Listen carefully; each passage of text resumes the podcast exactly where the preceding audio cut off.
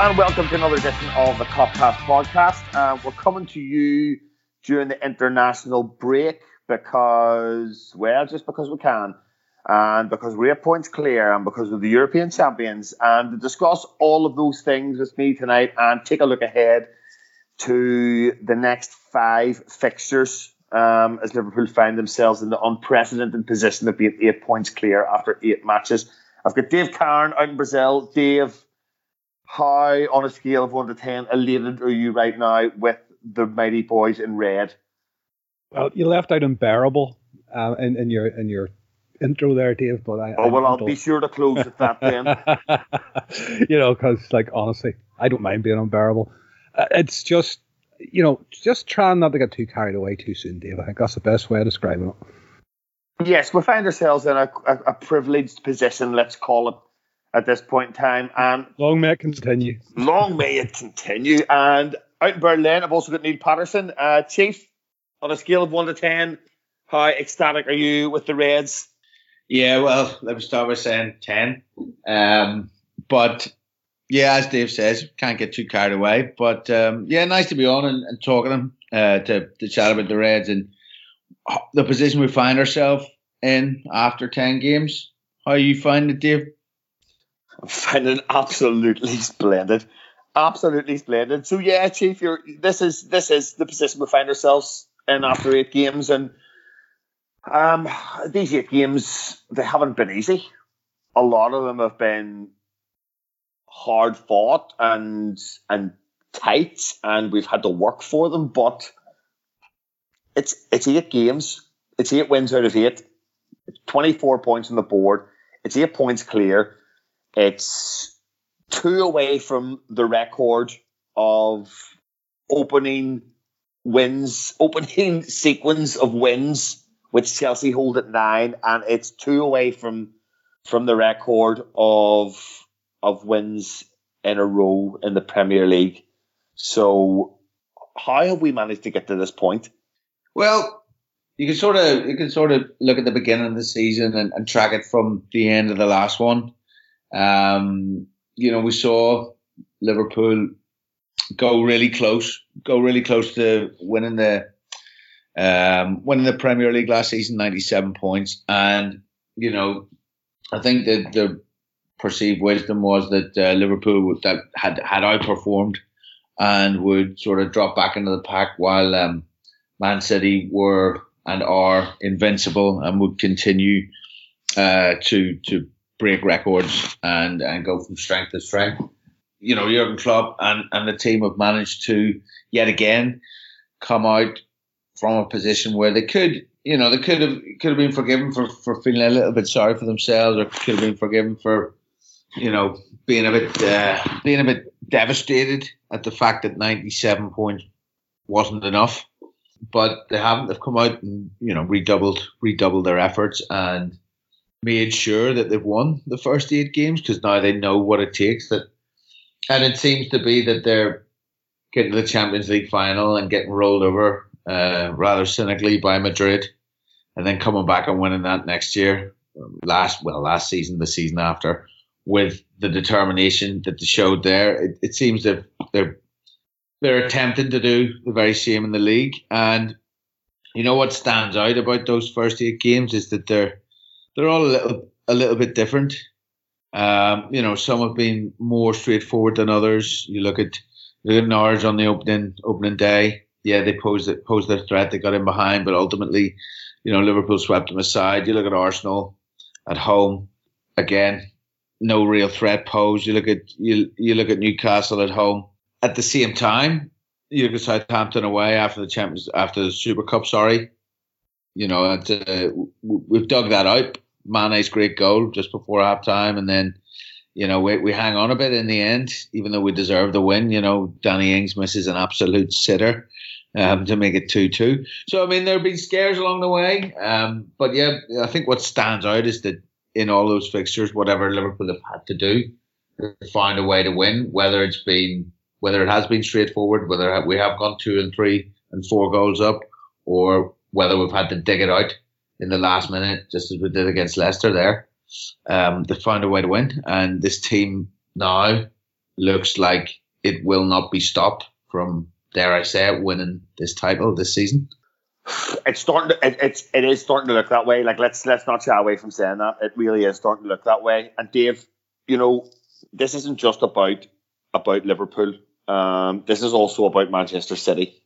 Um, they've they've dropped more than half the points they dropped the entire 2018-2019 season in the first eight games this season, and we know the issues they have at the back. We'll probably discuss them in a bit more depth later on, but I can't help but feel that there is a huge psychological aspect at play here, where potentially at the end of last season, after we pushed City to the wire, they all took a huge collective sigh of relief. I thought, thank fuck that's over. And then forgot about coming back into this season and or underestimated the fact that they were going to have to do it all again and some. And in saying that, I wouldn't be I don't know, I suppose there's a conversation to be had maybe about if we don't get that last minute penalty against Leicester and win the game 2 1 and go eight points clear, and we draw the game and only go six points clear, do City beat Wolves? Or is that last minute penalty a kick in the teeth for them, like a proper kick in the teeth that affects that performance and that result? Because we could be sitting here talking about three points. No, oh, look, Dave, there's a saying in sport you make your own luck and you make it as you go along. I don't think we were lucky in getting that penalty. I don't think so either, but I'm wondering how, how it affected City. I, I, yes, of course, it, it doubles City's resolve. It gives it gives them an opening that they have not been seeing so far this season, and even the tail end of last season. Look, at they had the they had to win and win and win and win and win and win, um, to, just to stay ahead of us, and they know what it takes to beat us. But you know, look, Dave, apart from Milner, our squad haven't peaked or are just peaking. If you look at City's squad, you know, there are a number of wonderful players, but there, you know, there, there's a few of them there. You know, that maybe they're still wonderful players, but but on the wrong side of thirty. They're a much older team. They're a much more established team. But as we saw with uh, you know with Rodri coming in, um, he doesn't look as assured as uh, Fernandinho has in, in, in seasons gone by. So there, there's issues there, and you know psychologically, our players from the beginning of the season have openly, and I keep going on about this in podcasts, have openly said, you know, they we're up for this, we're we're after you, we think we're better than you, and that has got to again. Then you know we've talked about it numerous times in this pod, the media love that we get because we're we're headline news. City are just like this this awesome team, but we're headline news because we're we've worldwide following, we've, we've status, blah, blah blah. There's that in the players' heads as well. Um, you know, they're not playing for a football institution. I think that comes into it. There's there's so many factors that you could that you could bring to the table if you want to say, well, this is getting them psychologically. There's so many strands and branches and tributaries to, to that way of thinking um, that could support it. But I think you know the main difference is I think Davis hunger. We're perfect. Uh, we, we have made a perfect start to this season. We have shown the appetite for. We have shown the hunger. We have shown how we can dig deep um, and, and, in the Champions League, you know, we, have shown we can dig deep as well, um, and we've shown that we can go to sleep. Thankfully, we haven't shown that in the league. But you know, it's October, and as Neil said, we don't, want, we don't want to get carried away. But the position that we find ourselves in, I think, is golden because we know that seven points wasn't enough. I, I, I think we, we could be fucking 20 points clear of City and still be looking our, over our shoulders because of our experience last season. And, you know, you and I have spoken about this as well, Dave, privately. This we have a lot to thank City for in driving us to this level, to, to this level of football. And we aren't even playing well at the minute, really. I, there's there's uh, there's certainly a determination and, and an absolute resilience about this team and a defiance about this team that they will not be bettered and they will not be beaten and they will not be denied. And you see that with every performance. And they believe they're better than City now, whereas before I don't think they did. I think that was always a mental block on our side. That's the that's maybe the psychology that's changed. We are no longer plucky challengers. We're the real deal. Well, they've won the big one now, haven't they? That's it, isn't it? Never managed to do. They've gone out and they've done it. And they've shown themselves that they can do it. They've shown the world that they can do it. So you know they're walking the walk now. Yeah, and there's lots of things that Klopp can point to. There's lots of things, and you know, there's there's players in there. You know, don't forget, there's players in there that have won things before that before they came to Liverpool, and players in there that have won titles before they came to Liverpool, and they might not be your Premier League titles or you know your La Ligas or Serie A's, but they're titles nonetheless, and that experience counts, is what I'm saying. You know, that experience counts of getting over the line and you know how to how to behave and how to react and and and how to be in the dressing room when you're when you're eight points clear, you know, eight games gone or three points clear with one game left or whatever it might be. So we looking really good, Nick, and and that takes us to suppose see that takes us nicely on to the first game of this sequence of five. Now we have we have United, Manchester, the great and heralded and lauded Manchester United at the theatre of dreams that has fucking holes in the roof and everything. First game back from the international break.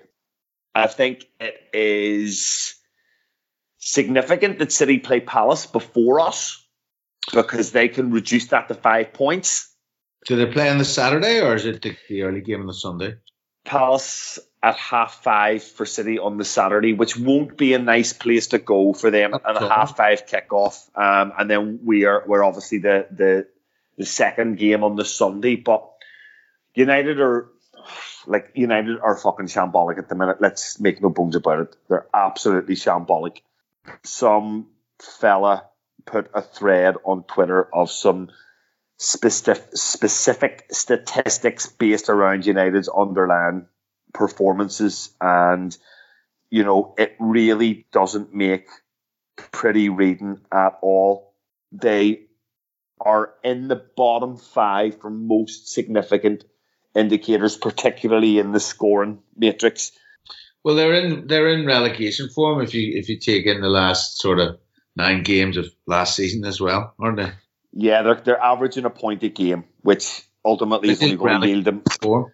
Yeah, it's going to yield them 38 points at the end of the season, which which which is relegation form. There's no doubt about it. So yeah, I don't think that'll be enough this season either, because I don't think the bottom three are going to be that bad. No, I I'm I'm on board with on board board with that. I, I think exactly the same thing. So you know, um, United have just run through some of these because I found them really really interesting. United have, United have scored six goals from open play this season in in eight matches. That's joint 15th in the league. They have failed to score from a set piece, which isn't a penalty, which obviously is worse than the league. They've conceded three goals from set pieces, which, oh, surprisingly, Liverpool are really strong at. That's joint 18th in the league.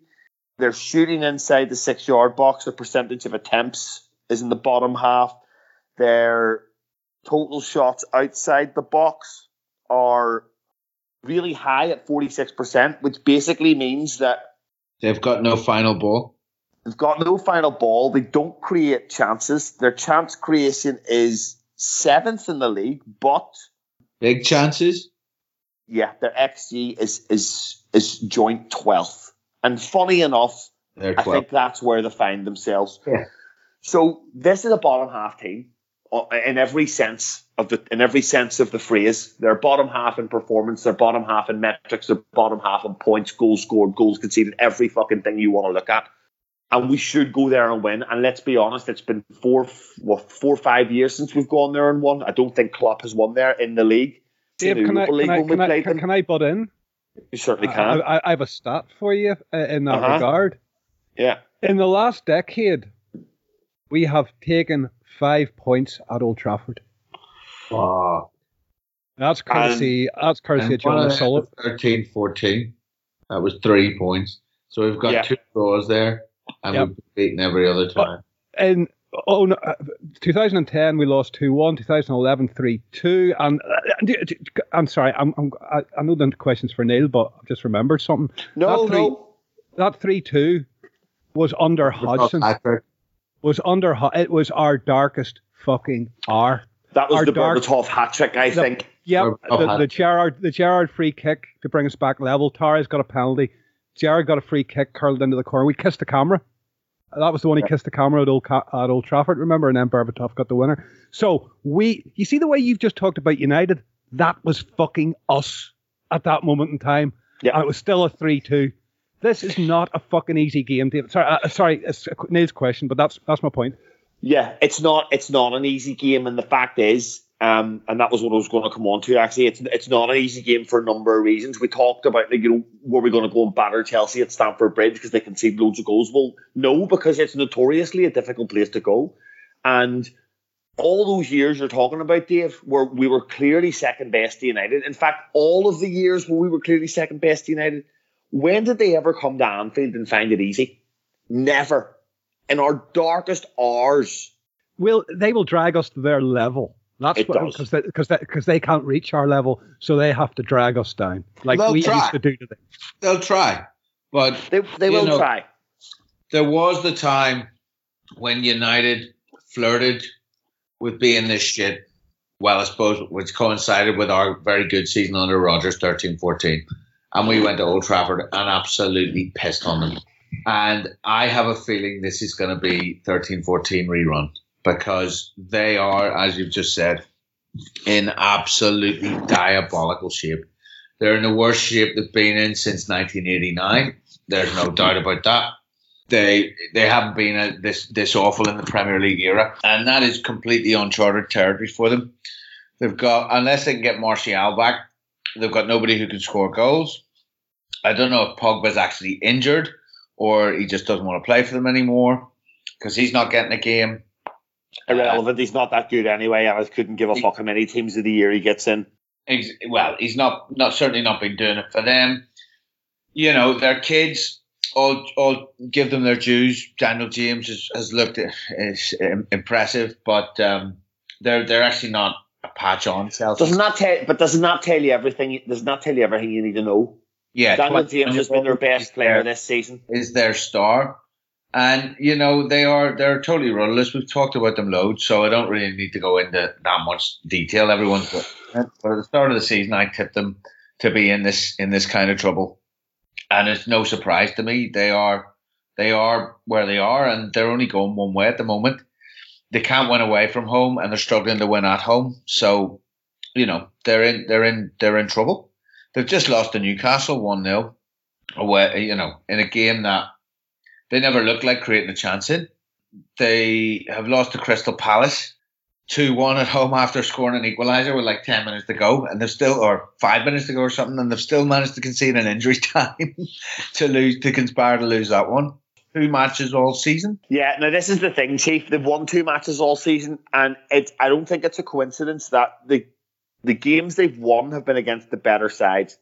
The games they've won have been against Chelsea, who will want to come and attack them, and who they can essentially use their one fairly inadequate weapon Well, as a counter attack. You've essentially got Rashford at the moment up against Rashford and James potentially up against Van Dijk, and you imagine Matip's fit by then, and you Yeah. imagine we're pretty much a fully fit squad by then because we've got certain key players that won't be going away on injured on, on international duty, and I think because of the bizarre Brazil fucking Senegal friendly in Singapore, I think they play then 24 hours earlier than they normally would, kind of thing. So I think you know we get plenty of rest. Plus we're playing on the Sunday. It's the late game on the Sunday. Yeah, it helps. So you'd imagine we're a fully fit squad, and you know, you would expect.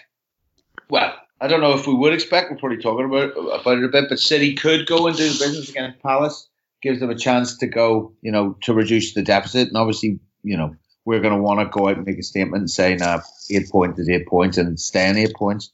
Um, on the other hand, the flip side, they may struggle against Palace and potentially even drop two points. And, you know, it could be even more of a boon for us to go and say, well, you know, we're 10 points clear now. Yeah, absolutely. Um, I think these But I think, represent. don't, I don't see us not winning that game, to put it like this. I think Klopp's been frustrated at Old Trafford a couple of times by pretty uh, spoiler type performances from Mourinho United sides and Van Gaal United sides potentially. I don't know if it crosses over, probably just Mourinho. But I think it's time we went there and, and showed our superiority. The one thing, if it would worry me, Dave, though, is as bad as as bad as this United team are, and let's make no mistake, they're fucking awful. They don't concede goals, not really. Um, they haven't conceded more than two goals in, in a, a game this season. Yeah, who, who have they played apart from Chelsea? And that can I caveat Arsenal. Chelsea with the fact that that was very much a fucking blind audition from Lampard and his kids on the first day. They didn't have a fucking Scooby Doo what they were doing. And well, it was still it was it was still Chelsea. Uh, it uh, was know, still regardless, Chelsea. Regardless, of, regardless of the result, Neil. You can actually was, you can you can see the difference between Chelsea, the Chelsea that we played in the Super Cup just four days later, compared to the the Chelsea that played at Old Trafford that day, and, and they've gotten better and better.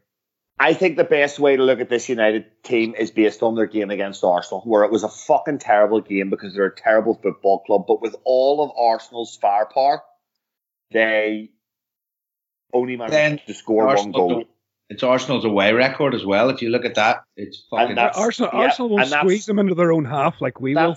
Listen, that's the other side of the coin, guys. That's the other side of the coin. I get the feeling this United team would be more comfortable being squeezed into their own half.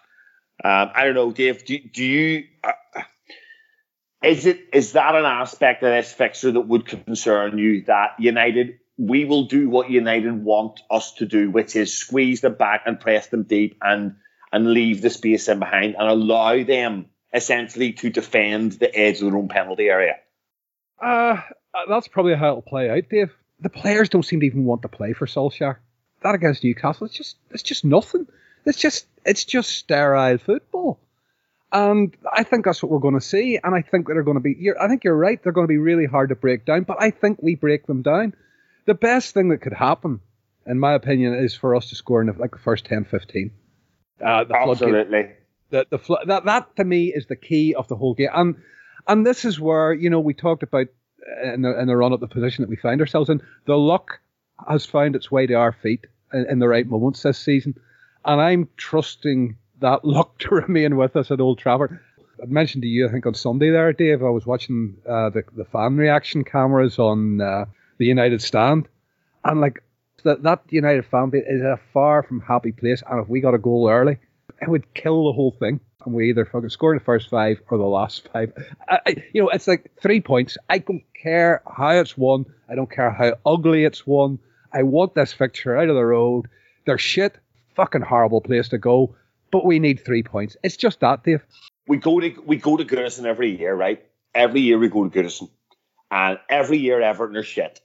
Every year they're fucking shit. And do we ever go there and rule them over?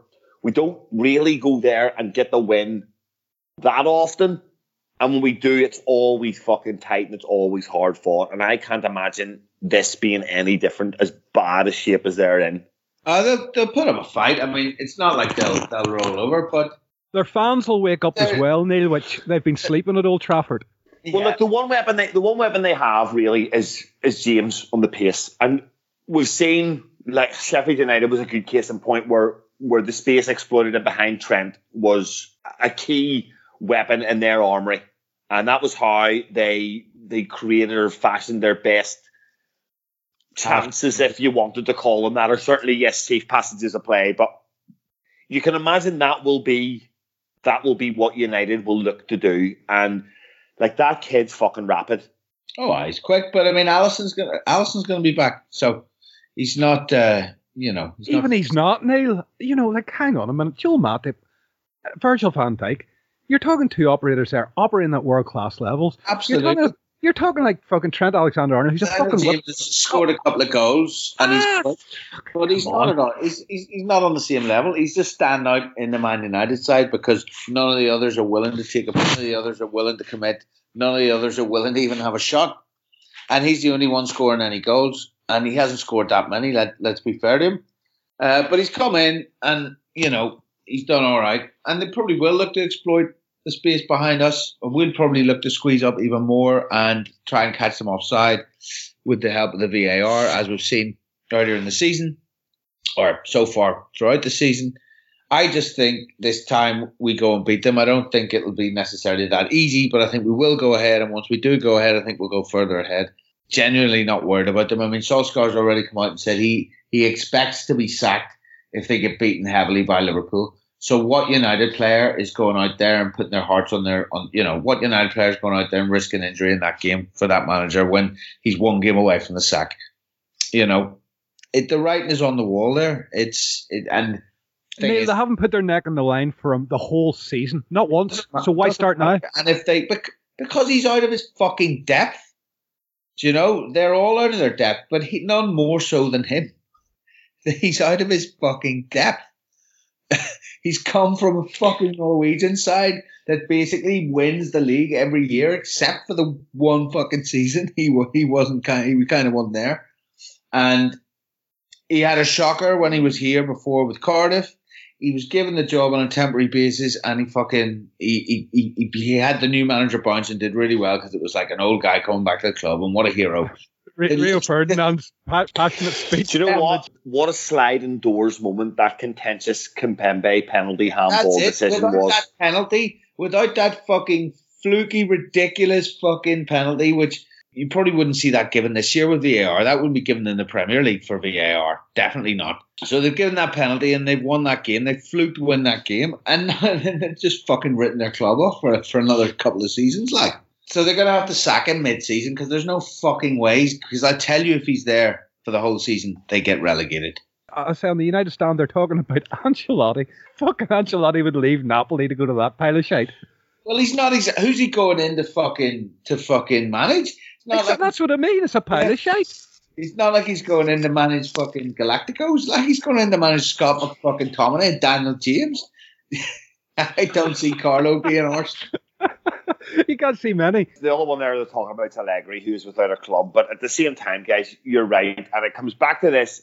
And this is this is where Liverpool need to. This is where Liverpool for this game, the team, the players, the fans, everybody involved needs to get away from this mythological. This no, not even that. See this mythological statement that this is Man United because Yeah. this isn't fucking Man United. This is just this is a this is a bottom half football team, a mid-table club who have no fucking direction, who don't have the players, who don't have the manager, that don't have the tactics, and that's how we should approach this game. I totally agree. Yeah, so as as far as devil's advocate goes, I think I was doing a pretty good job there, but I absolutely think we're going to go and fucking smash them. I do. I think that if we get an early goal, it could it could get out of hand. I, I see us winning by the odd goal, nothing more. Yeah, I think the sooner we score, the easier it will be. And I know Yes. that's a stupid, Yep, yep, stupid no, that's- thing that's to it, say. We've all agreed we're getting out of there with three points, and the lead's going to be 11 points at the top of the league at that point, so that's great. And then, David Spurs, it's, it's, it's, it's your, it's your, your, fa- just your favorites. I know it's your favorites, your favorite fucking comedy show, Spurs at home. Look, I always think that when you're aiming for winning a league title, a lot of the time there is an element of timing of when you play certain teams and what form that team is in. You know, you get the old, you know, you get the mad results at the end of the season with teams fighting relegation who win games they've got no right to win, or you know, Huddersfield caught away with a draw at, at the, Etihad and daft things like this happening. Um, and that sort of thing kind of feeds into this where Spurs are in a really bad way, uh, particularly away from home. They haven't won an away Premier League game in 10 matches. That's over half a season looking at away games. They're pretty much in, like, let's, let's, I'm not trying to be hyperbolic here or anything, but they're in turmoil at the minute. It's kind of beyond a group hug, let's say, Dave. Yeah, I don't, it's, think, I don't think a group hug is going to help. very Yeah, it's got past, guys. Let's just sit down and talk about this. We're Yeah. way past that. Do you need mediation and all at this point? Abs- and, and maybe even separation. Uh, and, and, you know, like, seriously, full on divorce. Trial separation. but look, so they have been a fantastic, fantastic team, maybe playing above their level for the last four or five seasons. But they've they've fucked about with players' contracts. They've and and you know, again, I respect that they have a they have a wage cap and they try and run the club club properly. I think that's prudent. I think that's sensible and everything. But as a if you were a Tottenham fan, and, and I'm not, you know, like I'm a football supporter, and and while I, I enjoy United's pain and whatnot, like you know, like there's Tottenham built that beautiful, and I mean it's fucking beautiful that stadium, and it deserves better than what it's getting at the minute. And uh, you know, we saw we saw Arsenal who were a force build a new stadium, and and look what's happened to them.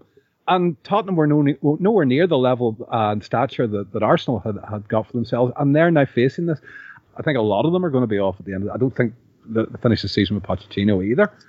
Well, uh, they've got two centre, they've got two centre halves there, and uh, and your favourite player, Christian Eriksen, who ultimately will be off at the end of the season because I would say contracts expire. I say he could be gone in January because he's absolutely the, the, guy. You know, I, I, love him, but he's just not there. It's not. It's a fucking pale imitation of a footballer. Uh, it's a man whose head's completely gone, but everyone beside him, their head seems to be. It's it's bizarre it's like off a cliff stuff. And you know, the Bayern result was one thing. The Brighton result was that was a humiliation they had. These things can turn around in football, but I don't think a two-week international break and a group hug, as I say, does it. And it's it's one at this moment in time. You look at us as this well-oiled machine. That that's the one that I could see a real battering. You know what I mean? It's at Anfield as well, and I could see them taking a real fucking hiding at Anfield unless they get their act together. And you know, there's a lot of rumors and there's a lot of things going on online about there's different things going on at the club and with, with the players and their respective partners. I, I haven't a clue, um, uh, only what you see on Twitter. But it's hard to discount them when you see a football team fragment like this in a football field. And you know, I kind of thought that the seven-two against Bayern might have been the wake-up call. Ah, it's not been. It's actually caused them to go down further. So really and truly They'll have one game in between. I'm not sure who, they play uh, when we play United, but I can't see things being fixed by the time they come to Anfield. Oh, I hope you're right. I really do hope you're right. I Chief, there's there's something. There's been so much conjecture and rumor around Spurs the last few weeks, and whether you choose to believe it or not, neither here nor there. Because the fact remains, it's it's pretty obvious there's something rotten at the core of that club, and for me, a lot of it comes from the fact that they've allowed things to go stale. They've reinvested at the wrong time. They've reinvested into a squad that essentially aren't particularly happy for probably a number of different reasons. And I think there's a good parallel there with us where it seems to be every three or four months we're renewing somebody's contract. Whether it's Joel Matip, Gini Wijnaldum, Andy Robertson, Virgil van Dijk, Mo Salah, whoever it might be. And we're talking like big, high profile key players. There's contracts being handed out for, for performance, for results, for we're tying these people down long term, time and time and time and time and time again. And, and Spurs have allowed this situation, I feel, to, to get out of hand. And I don't know about you, but I feel it's kind of reached a, a crisis point now. Absolutely. I mean, it's it's kind of a perfect. It seems to be a perfect storm because there, there do seem to be problems between the players in terms of they're not. They don't seem to be getting on. They don't seem to be playing for each other. They're certainly not covering for each other. They're not chasing for each other. But you, you've got to also tie that in with, with the fact that Spurs, you know, you know what it's like yourself. I mean, if, if you are doing a really good job, you think you're doing a really good job, but you work for a company that is forever fucking penny pinching and looking for any fucking way to cut costs and not really investing enough in what you know could in what you think in your mind could be something that although is doing really really really well could could just go to that next level and actually start to compete with the real top companies or the real top people in, in the business. And that's really what it's like to play for Spurs. Like you're just constantly hamstrung by Levy's kind of money maneuvers.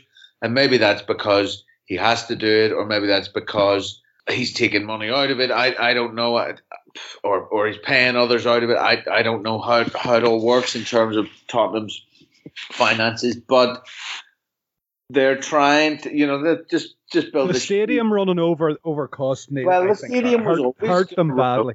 Was always the stadium. The stadium is one thing, but this strategy or behaviour of Levy, this precedes that stadium, precedes even the planning of that stadium.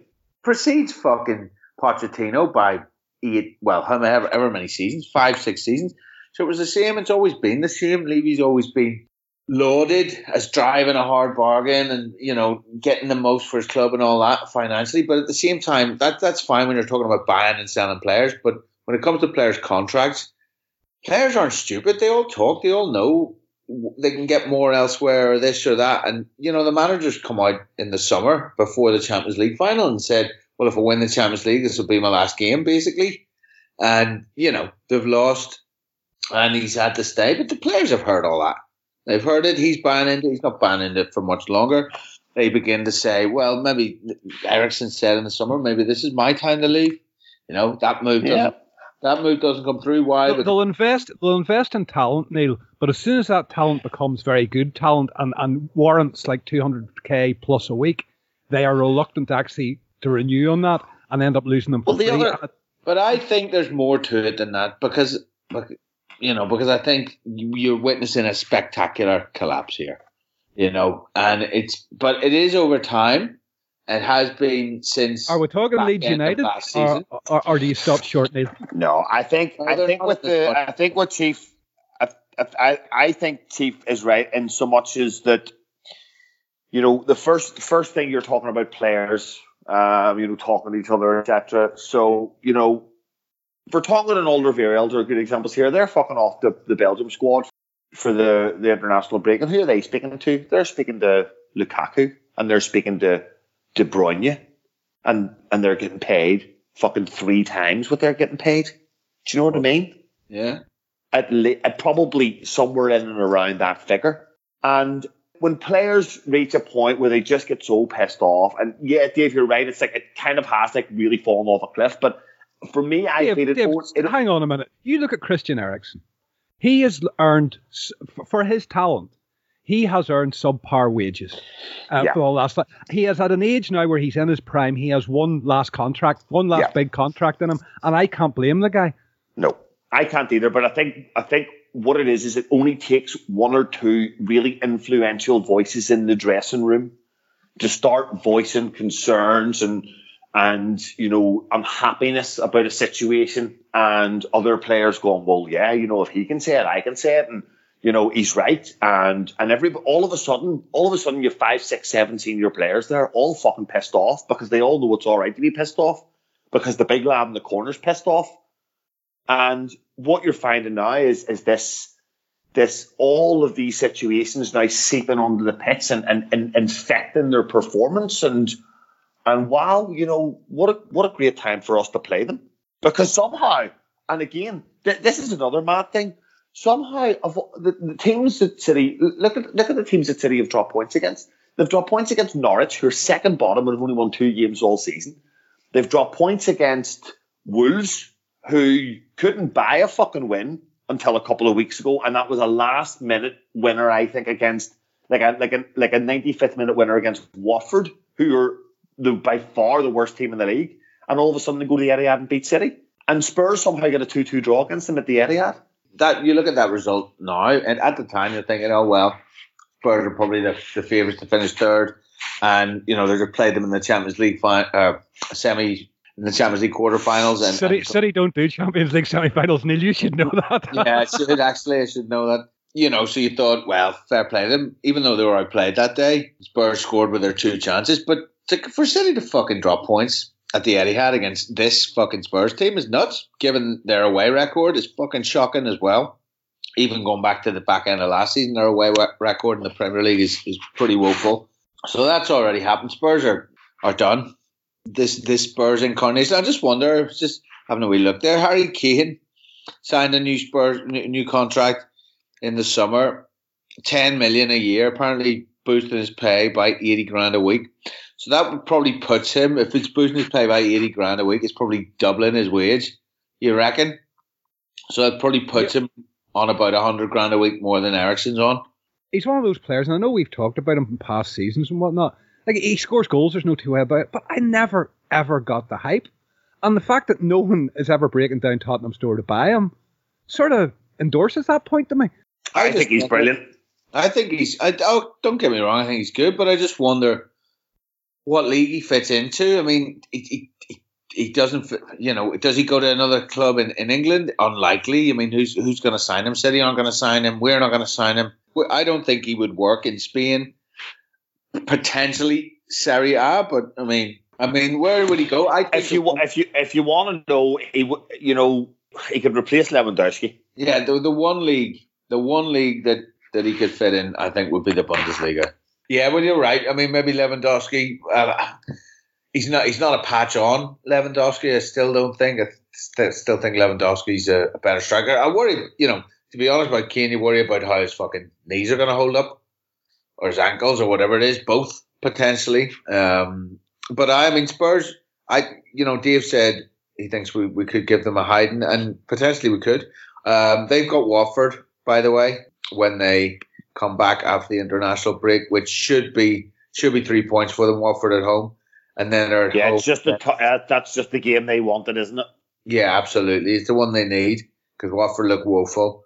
And then they're at home against um, Red Star Belgrade in the Champions League uh, on the on the Tuesday.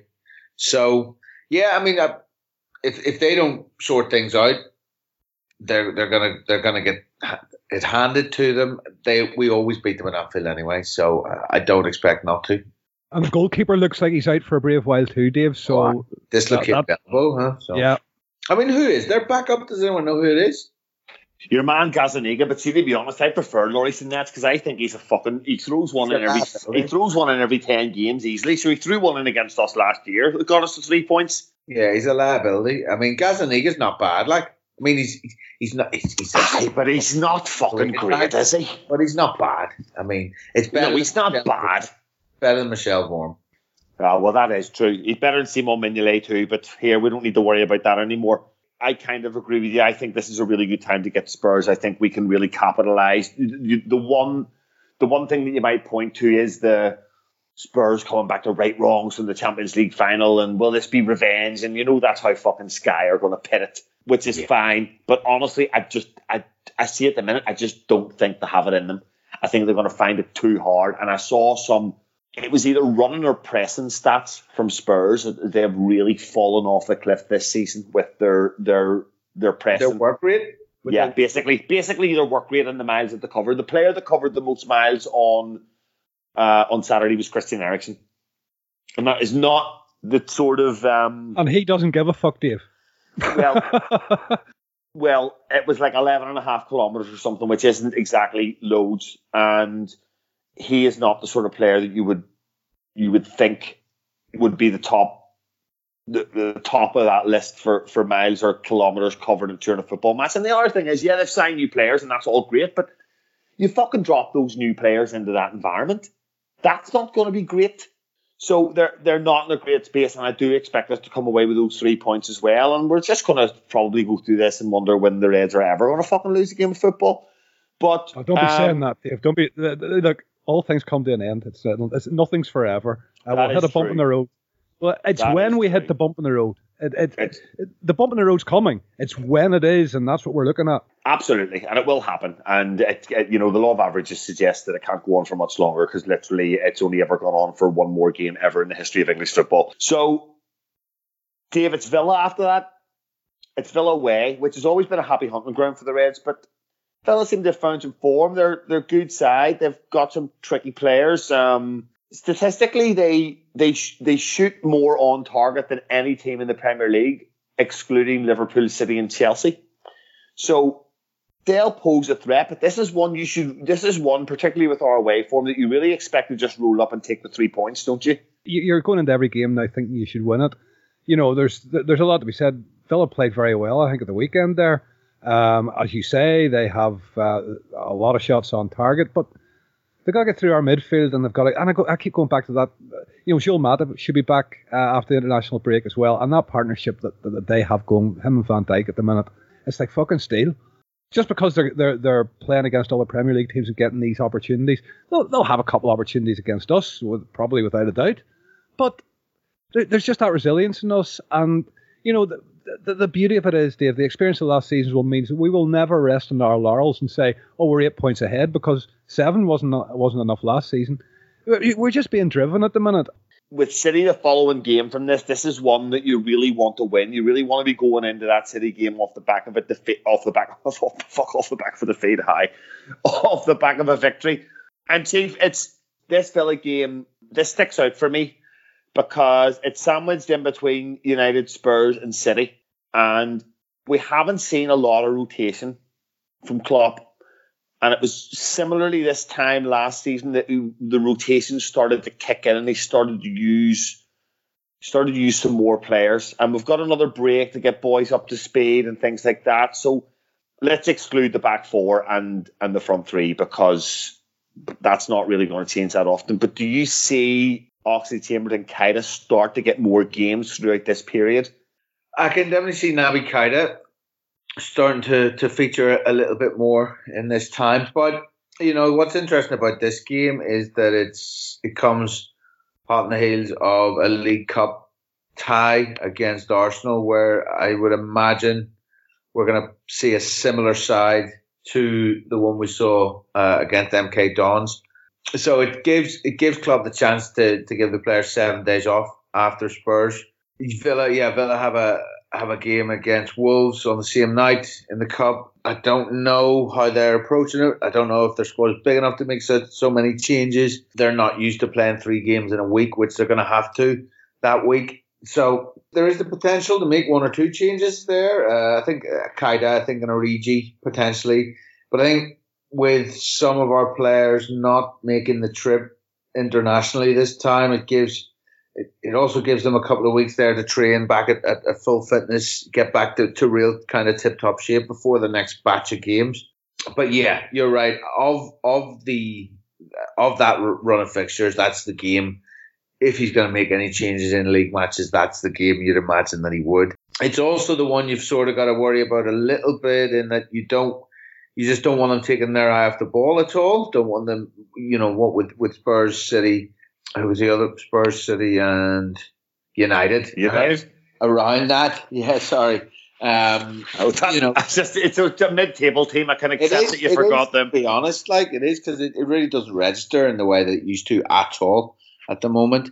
With those those kind of fixtures around Villa, there's the potential for kind of you know not focusing on on it enough. But having said that, although Villa look handy and look like the best of the newly promoted sides at the moment, we should have too much for them. Right. Well, here, lads, I think that we're going to have to break this one up into two, and uh, that's probably the best point to do it. So, just one thanks to the listener, thanks to the guys, and join us again for part two coming up very shortly.